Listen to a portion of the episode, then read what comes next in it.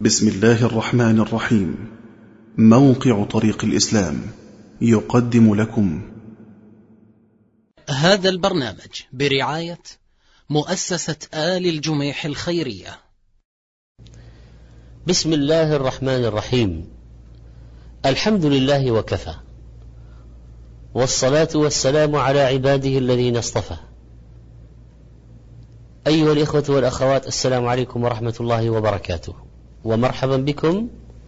مع هذه الحلقة من معاني التوحيد في الحج. الانتباه إلى ما في العبادات من معاني وإشارات ودلالات يزيد المؤمن إيمانا وثباتا ويقينا ويجعله يقبل العبادة بشوق ويستمتع بها. الحج مملوء بالمشاهد العظيمة والمعاني السامية وعلى رأسها هذه التربية على التوحيد وترك الشرك الذي لأجله شرع الجهاد والتوحيد الذي لأجله خلقت السماوات والأرض. من أظهر معاني التوحيد في الحج التوحيد في الدعاء. ففي شعائر الحج تربية للأمة على إفراد الله بالعبادة والسؤال والطلب والرغبة والاعتماد والاستغاثة والاستغناء عن الناس والتعفف عن أموالهم وسؤال الله عز وجل والافتقار إليه عز وجل.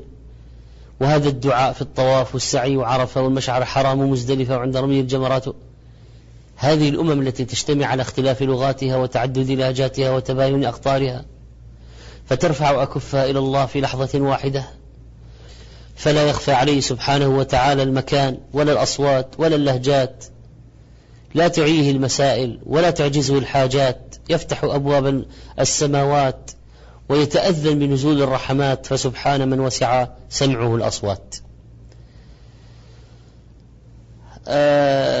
الأعرابي لما أتى حاجا وسبق الناس إلى الحرم تعلق بأستار الكعبة وقال اللهم اغفر لي قبل أن يكثر عليك الناس.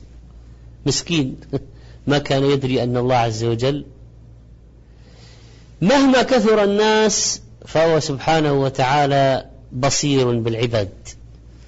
رفعوا الأكف وأرسلوا الدعوات وتجردوا لله في عرفات.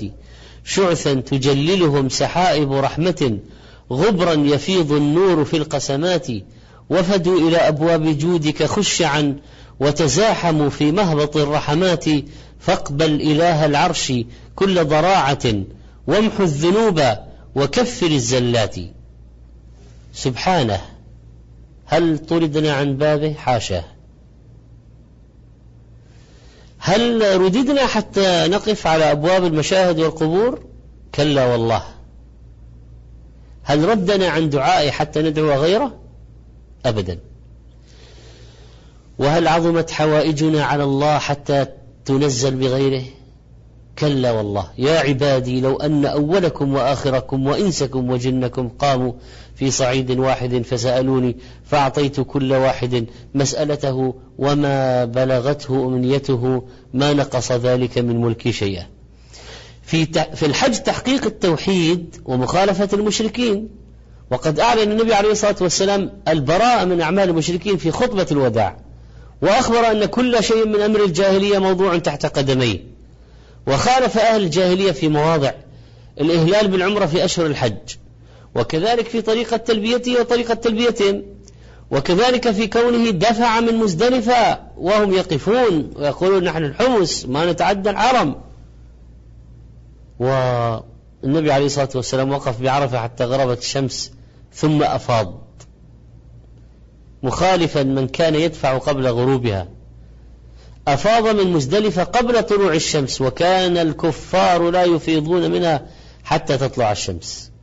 قال ابن القيم رحمه الله استقرت الشريعة على قصد مخالفة المشركين لا سيما في المناسك.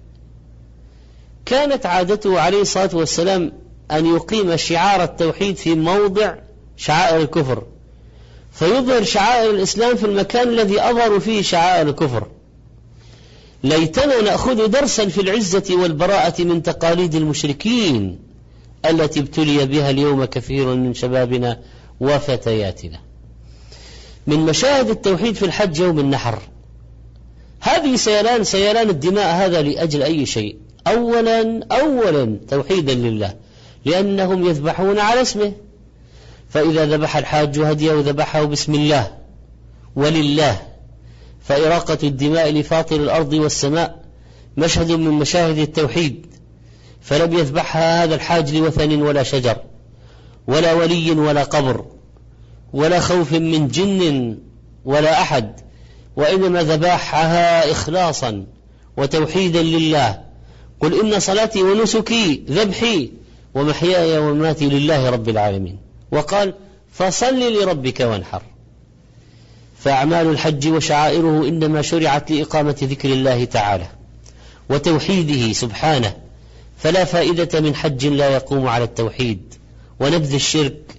وأما من يقول وهو متلبس بشعيرة من أعظم الشرائع مدد يا رسول الله مدد يا حسين مدد يا دسوقي مدد يا المرسي مدد يا بدوي مدد يا جيلاني مدد يا عيدروس مدد يا فلان مدد يا فلان مدد.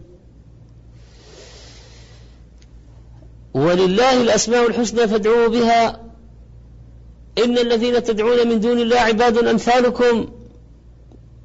إذا سألت فاسأل الله. لماذا يسأل غيره؟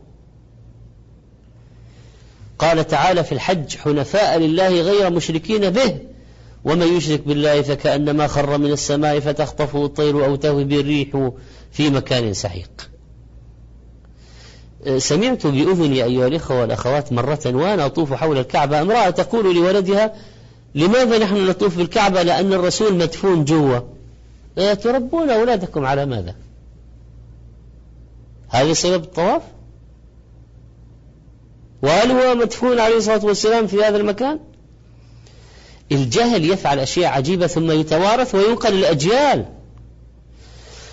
سورة الحج كلها تتحدث عن التوحيد والعبادة ونبذ الشرك. ما أجمل النفس التي لم تعترف إلا برب واحد مناني أعظم بها مغسولة أوزارها فتطايرت فرحا إلى الرحمن. ومما ابتلي به بعض المسلمين أنهم يؤدون الحج ويرجعون إلى بلدانهم ثم يذبح لغير الله. بعد ما ذبح في الحج لله. ويناقض نفسه بنفسه وينقض غزله ويهدم بنيانه الذي بناه. يذهب إلى الحج يتبع هدي النبي صلى الله عليه وسلم ويخالف المشركين. ثم إذا رجع إلى بلد تشبه بأعداء الله من اليهود والنصارى في أعيادهم وعاداتهم ومظاهرهم آه، يؤدي فريضة الحج ويرق قلبه فيه ويجرد العبودية لله ويغرس الدين له. فإذا عاد ترك الصلاة ومنع الزكاة وعاد إلى المعاصي من جديد؟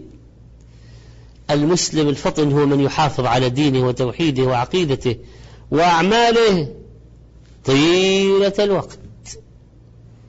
لا يفعل كفعل المرأة التي نقضت غزلها من بعد قوة أنكافا. لما أحكمت هذا النسيج وتعبت على غزله كرته ونقضته ورجعته خيوطا. فقال تعالى في الذين يفسدون أعمالهم بعد أن تعبوا عليها ولا تكونوا كالتي نقضت غزلها من بعد قوة أنكاثا تتخذون أيمانكم دخلا بينكم أن تكون أمة هي أربى من أمة إنما يبلوكم الله به وليبين لكم يوم القيامة ما كنتم فيه تختلفون فهذا المثل ضربه الله تعالى لمن يرجع إلى الضلال بعد الهداية نسأله سبحانه أن يهدينا سواء السبيل. هذه الهداية نعمة من الله تعالى. فإذا حصلها الحاج فكيف يتراجع؟ وأيضا لقد خرج في رحلته بزاد عظيم وتزود من التقوى والأعمال الصالحة والرفقة الطيبة رقت قل رقت نفسه وصفى قلبه.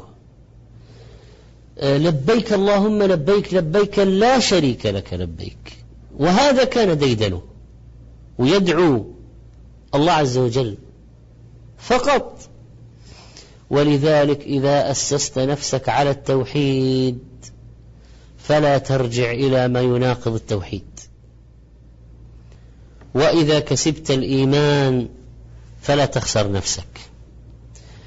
نسأل الله سبحانه وتعالى أن يرزقنا حسن القول وحسن العمل.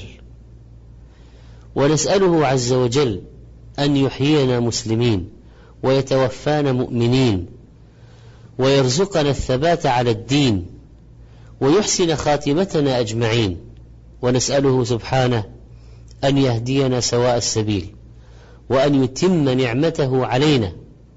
نعوذ به من الغواية بعد الهداية ومن الحور بعد الكور. إنه سميع مجيب. أستودعكم الله. والسلام عليكم ورحمة الله وبركاته. هذا البرنامج برعاية مؤسسة آل الجميح الخيرية. مع تحيات إخوانكم في موقع طريق الإسلام www.islamway.com والسلام عليكم ورحمة الله وبركاته.